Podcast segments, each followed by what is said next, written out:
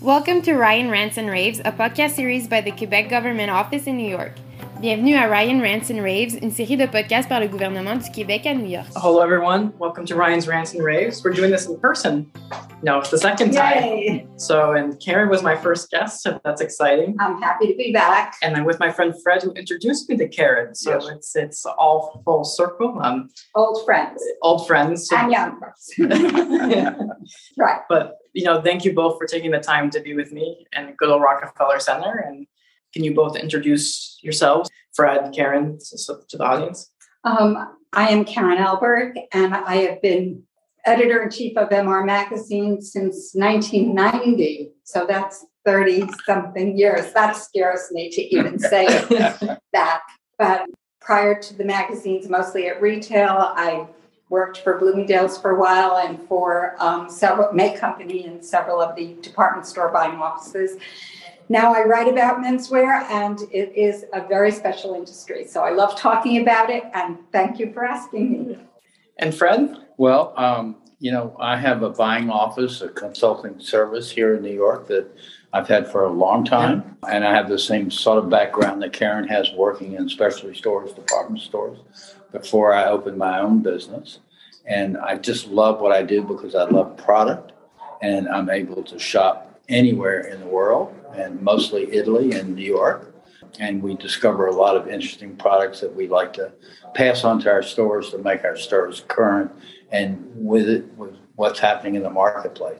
It's a job that I love, and I actually like going into grocery stores and gift shops. And I just like everything and product, and I particularly like the shopping experience. Yeah, that makes the job perfect. So you enjoy it. So you absolutely see everything. But so Fred, you being a buying office, how does that entail? Just for those who don't know what a buying office is and how that's... Well, I think a buying office is probably an old terminology that was in New York forever. When I entered the market as a buying office, there were probably, at that time, maybe 20 buying offices left. But my understanding, talking to some of the older generation in the marketplace, that at one time there was 40 or 50 buying offices. But that was when there were many stores. Kind of feel the marketplace because we work with only independents. So we're 24/7 in the marketplace. So I think we lend a helping hand to give them direction for where the next fashion is going to come from, even color direction, model direction, that kind of thing. So that's kind of what we feel like that we do for the stores. And we try to meet these stores at all the men's shows that happen around the country. It's a nice environment, and many times when we talk about a vendor, that particular vendor will probably be on the floor, and they can actually go and visit that vendor after we've talked about it. Or sometimes we'll bring the vendors into our show, and they'll make a conversation, statement, show some product. So it's all about working together to get the best product that we can in the marketplace and bring it into our stores. At the best price, you sometimes manage to get some discounts for them, which is very nice. We always try to have some edge for the stores in terms of markup and margin. So many of the vendors will work with us on special pricing that we can turn around and offer the stores. Because basically, I'm paid a retainer to stores to belong to my office. Well, I think also it's just a reassurance. You know, let's say I'm a store in North Carolina, then I can say, with this vendor, I can trust this vendor is going to ship on time because Fred knows that other stores worked with them. And the quality is what is actually seen in the sample. Right. And I think that's something hard when you're trying to get new product, but you have to have different product than what Bloomingdale's has down the streets or anywhere else has. And the vendor's perspective, it's like, well, I want to make sure it's a good store as well. And you can guarantee, you know, you could say this is a good store. It's been in business. For sure. Years. We just have a new resource we're working with called Romeo Marino, and they're from the Mauritius, and they're able to ship here with no taxes whatsoever. And they're making merino wool products, which we use a lot of. And next season, they're introducing a 50 merino wool, 50 cashmere blend story. Most of my guys did not know who they were. So got together with Andres, who's the representative here, who's living in Miami, and he sent a sample to every one of our stores this past week. Really? So they could touch and feel it, so they could feel more comfortable about maybe purchasing the product. Because as a buyer, it's hard to buy something through a Zoom You need to touch a product, you need to feel it, you need to see how it fits. And so he was kind enough to say he had made a mistake and ordered a bunch of extra smalls and smalls that he didn't sell, that they sell in Europe but not here in the U.S. So he said, I'll just ship them that product. It won't be their size. Their wives can wear it. That's true. Yeah. But they'll feel the quality of the product, and it is a very superior product. So that's one of the connections that you can put together with a vendor to make it happen for the store. And for stores to actually discover this vendor, like we mentioned, you mentioned earlier, that's not easy. That's not an easy task. Sure. I do want to chat about the trends you guys are seeing, because you both are back in the market. You know, right. You're coming back to the city more often, and you're seeing so many showrooms. What are you seeing out there right now? I can speak to that very briefly. They were planning, because people got so used to comfort during the pandemic and wearing knits and joggers and hoodies and comfortable clothing. They were planning to do much less tailored clothing business and stay with the comfortable sportswear. But to everybody's surprise, the tailored clothing business, since the spring, I think, of this year, the first quarter was awful, but second quarter 2021, events came back and guys just decided they want to dress up a little bit. And suit business has been very, very strong. Especially, believe it or not, many of the Canadian suit brands. Really, I think they were mentioned more often than the Italian brands. The Italian has much more shipping supply chain problems right now. So even though Canadians have a few supply chain problems also, but I just jotted down the ones I'm hearing are doing so well for them is Jack Victor, Copley, Empire, Samuelson, those kind of made in Quebec. So that's a good thing. But basically, the newest and most important trend, I think, is about hybrid dressing, where you're not in a suit and you're not in sportswear. It usually includes one tailored piece, but it could be a very soft coat, or an overshirt like you're wearing, and a vest and layered and, little hipper, cooler look than a traditional suit. So both are doing well, and thank goodness for that. I'm happy students coming back. Would you agree with that? Everything she said is certainly happening in the stores. And a lot of it had to do actually with COVID. So everybody was so restricted for so long, and you couldn't have events and you couldn't have weddings, and all of that came back in 2021. The weddings were off the charts. Yeah. And so when you have a wedding party come into your store, they're going to be buying 8, 9 suits or tuxedos and all the accoutrements that go along with that. But then also when they're in your store, they're shopping for other things. So the weddings have been this terrific. The other phenomenon I think that's interesting is that because we couldn't go inside restaurants, the restaurants here in New York and across the U.S. all built outside facilities. And of course, eating out on a chilly afternoon or a chilly evening required to wear something, even though some of the places were being heated. But one of the biggest items, and I think it'll continue next year, is vests. Men started wearing vests, and it's become part of the wardrobe now. So our vest business is through the roof. And then there's a new coat in the market called the chore coat. A chore, what's that? It's spelled C-H-O-R-E. And if you Google and look it up, you'll find out it's over 100 years old. And it was a workman's coat in England. And the electricians and the people that worked in the streets and that kind of stuff wore this chore coat. It's a 3-pocket coat. And it was done in khaki fabrics and denim fabrics and moleskin. So it was really a workman's coat, but it's turned out to be this wonderful new coat that's been introduced to America, but from anywhere from denims and khakis all the way up to Harris tweed and even camel hair. So it's become, I think, the new uniform.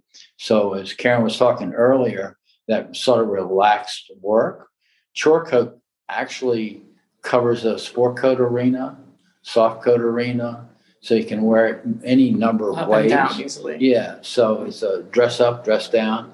And I think come fall 22, it'll be the coat of the year for everybody, done in all kinds of fabrics. Some people are using the term overshirts because it's almost like a shirt over a shirt. It's not a heavyweight jacket. It's another layer. And it's a new category. When I interview retailers for the magazine, I have them break down their business by category. and tailored clothing is one, sportswear is another.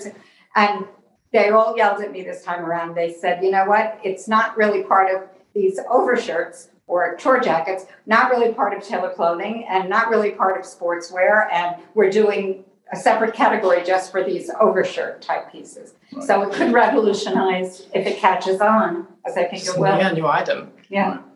Yeah, it's a brand new item. And I think that's, I even thought about talking to some people on building an e-commerce site to sell nothing but short coats. That's how strong I feel about it. I just remember years ago, there was a coat, I think it was introduced originally by J. Crew, barn coat. Barn coat. That's barn a similar coat. Idea, right? Similar kind of coat, although didn't have the sort of pocket treatment that I talked about, 3 open patch pockets. But that coat became a monster, okay? And I remember meeting a vendor, that vendor's still in business today under the name of Weatherproof, but it was Peyser Industries, P-E-Y-S-E-R. And I went down and met with the owner and said, I tell you what, I really like the fabric you're doing in this barn coat, and I think we can sell a lot of those. I want 2,000 coats from my stores, but I want a very special price.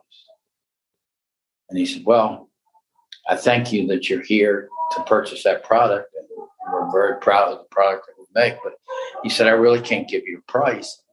2,000 coats, you can't come up with a price. He said, look, I sell 5,000 coats to a bookstore at a college. He said, it's become a uniform. So I think this chore coat is going to replace that barn coat, which was a monster. I mean, an absolute monster. And the other thing I'm excited about that I saw probably 4 or 5 years ago being presented was double-breasted. And our retailers have stayed away from it, away from it, away from it. I think now they're ready. I see it everywhere on the internet, on e-commerce sites. So I think that will be probably a new item in the stores, and I think it makes sense. And then for the chore coats, do you guys have a vendor that's currently making the chore coats? It doesn't have to be in Canada. So I think almost everyone is making them, from the Xenias and, because Zennia has moved from a tailored clothing company to a full collection that's very sportswear and item-oriented. Right. So you can get it at that price. In fact, someone gave me a list of their best sellers, and Xenia Sport Coats was number 1 on his bestseller list at, get this, $2,500 to $3,500 is their retail range that he's selling. Canali Sport Coats at $1,500 to $1,800. Fidelity cashmere soft coats at $2,295. That's $2,295. I mean, the luxury part of the business is what's doing the best right now. If you're lucky enough to have that customer who has more money than he knows what to do with right now, because he hasn't been traveling, he hasn't been going to fancy affairs. He's shopping, and across the board. No, I shouldn't say across the board, because some of the big city stores are still struggling, where the occupancy rate is very, very low. I spoke to someone in Chicago yesterday, and it's like a 15% occupancy rate, their office buildings. So people are not coming downtown. The lawyers are not coming downtown to file a motion anymore. They're doing it on Zoom or whatever. So that business is tough. Well, I think New York is coming back. And I tell you why, I walked down here from 55th. Fifth Avenue is packed. And the other day I had to go to a resource on 52nd and 7th. Right. And then I came back to 6th to walk back to 55th. And along that corridor is nothing but office buildings. And it was the first time that I've ever seen in and out of the office buildings. So people are now coming back to their offices in New York City, nowhere near what it used to be, but New York is alive and happening again. So I think that hopefully it will benefit those bigger stores that aren't doing the business. But our independents are doing really, really well. And this phenomena with the weddings and the suits and sport cuts and everything they're selling, I predicted after the holidays, that's going to slow down. Okay. And sportswear is still going to be king, as it turned out to be king in COVID. One of your stores told me that he has a lot of friends who run event venues. He said 2022 is booked Fridays and Saturdays the whole year. For weddings? Booked for weddings. No, I believe that. So that suits. No, I think weddings will be bigger in 2022 than 2021. But I think there's a lot of people that just have the urge to dress up. And there was a lot of conversation about people can't even wait during COVID and they needed a new size or whatever. But I think that impact of not a wedding or an event, but just will slow down. And I think sportswear will be the king. I think it's all these soft jackets and it's a short coat. I agree with that. You know, or a soft coat like you've got on today. And I think that's where the activity will be. Yeah. And then, of course, you can't kind of get away from the new performance fabrics. Even the high-end trouser companies like Zanella has a pant that retails for over $300. That's polyester and stretch. And once you put on that pant, you just... So it's almost all you want to wear. And cotton's not going to go away, or corduroy or moleskin or any of those other things, but this new polyester fabric is being interpreted everywhere. And it's the comfort level is incredible. Yeah, that's what's important, to be comfortable. And look. Well, the other side of that is the five-pocket pants, be it denim or whatever fabric they're doing it in, twill, khaki. There's a lot of stretch in these fabrics now. So vanity sizing it's always been important to women, and men are starting to now see if they're a size 42 in this stretchy fabric, they can wear a 40 and think that they lost weight because the fabric is so stretchy. So that's really... the mental game. Yeah, exactly. No, that's been a real phenomenon the last 2 years. Yeah, definitely. It's gaining ground all the time. Right. So that's here to stay as well from that.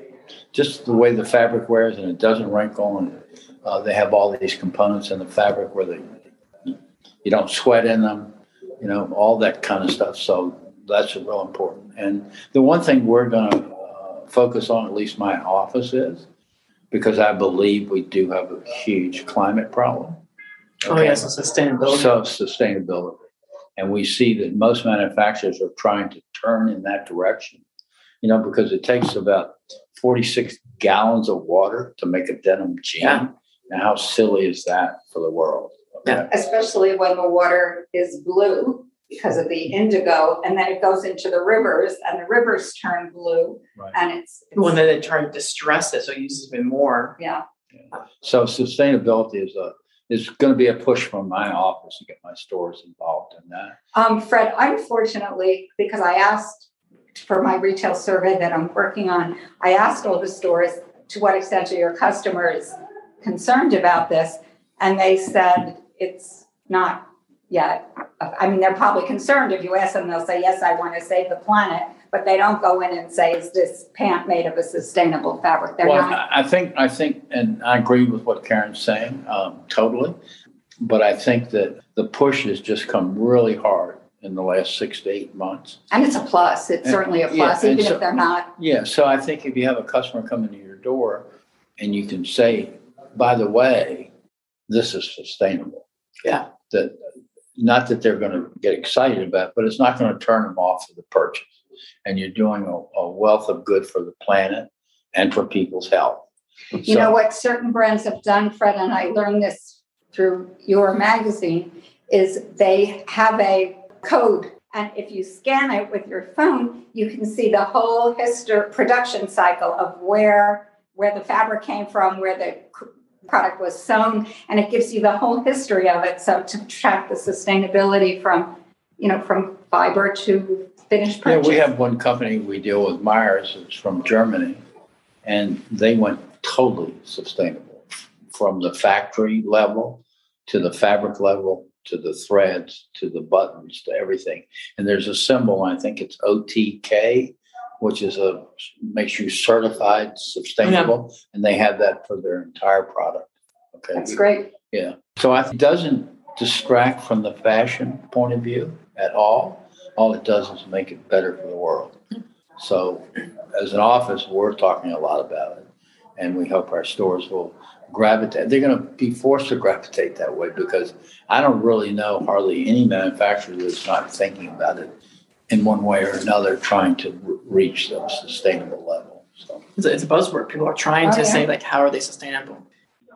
One thing I'd like to add, based upon going to Pitti and also through the internet magazines and so on and so forth, we've been wearing in clothing, particularly the last few years a sort of a slim silhouette with narrow lapels and flat fronts. And I think going forward, we're going to see a new style in clothing with wider lapels, a little looser coat, and a fuller trouser with pleats. I think it looks good. It's something we used to wear a long time ago.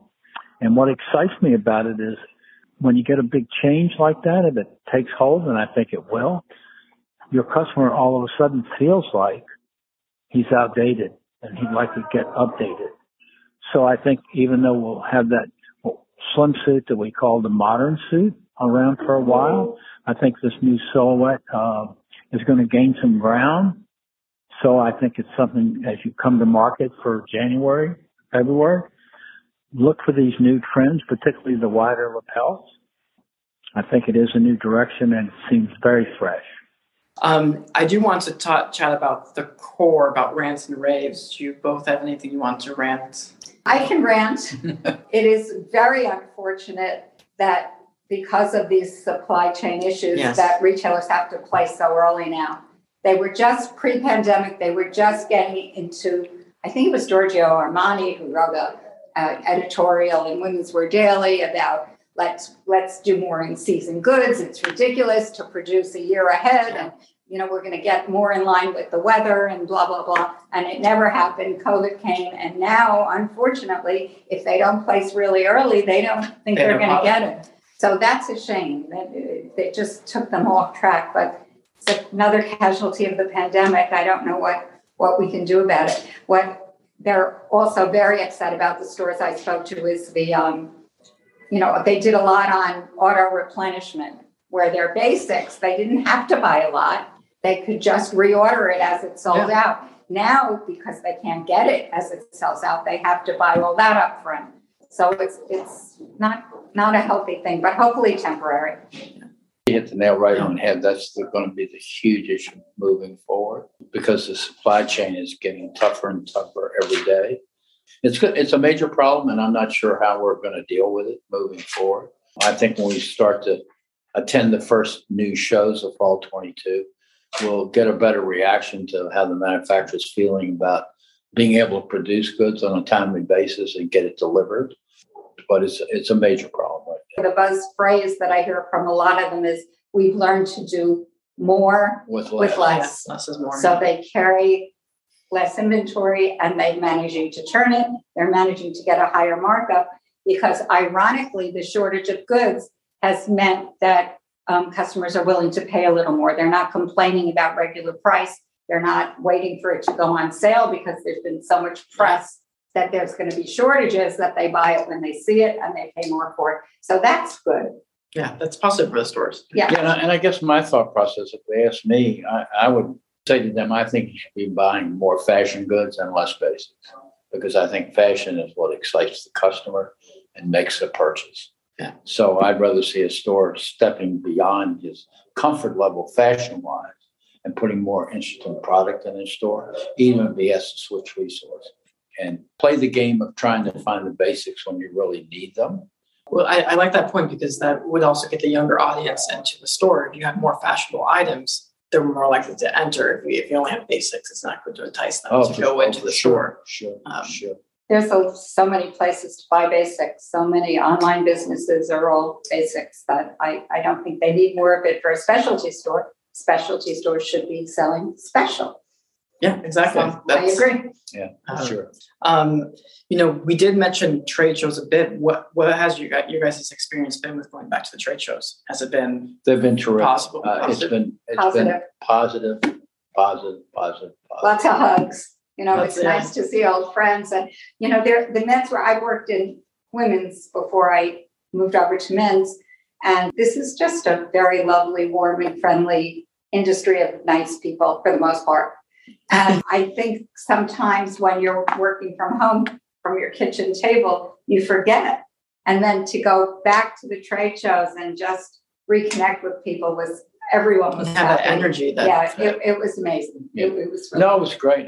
You know, my clients are my friends, and you know, I know a lot about their kids, where they go to college, and all that kind of stuff. So you get to see them all again and talk again, and see product, and talk to people, and have dinner with them, drinks, and it's fabulous. So the trade shows are back, and they look, to me, they'll be stronger than ever.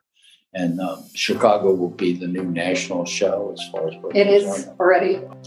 This will wrap up our time. So, merci encore vous deux.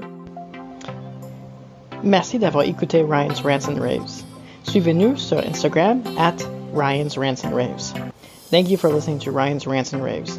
Follow us on Instagram @Ryan'sRantsandRaves. À très bientôt.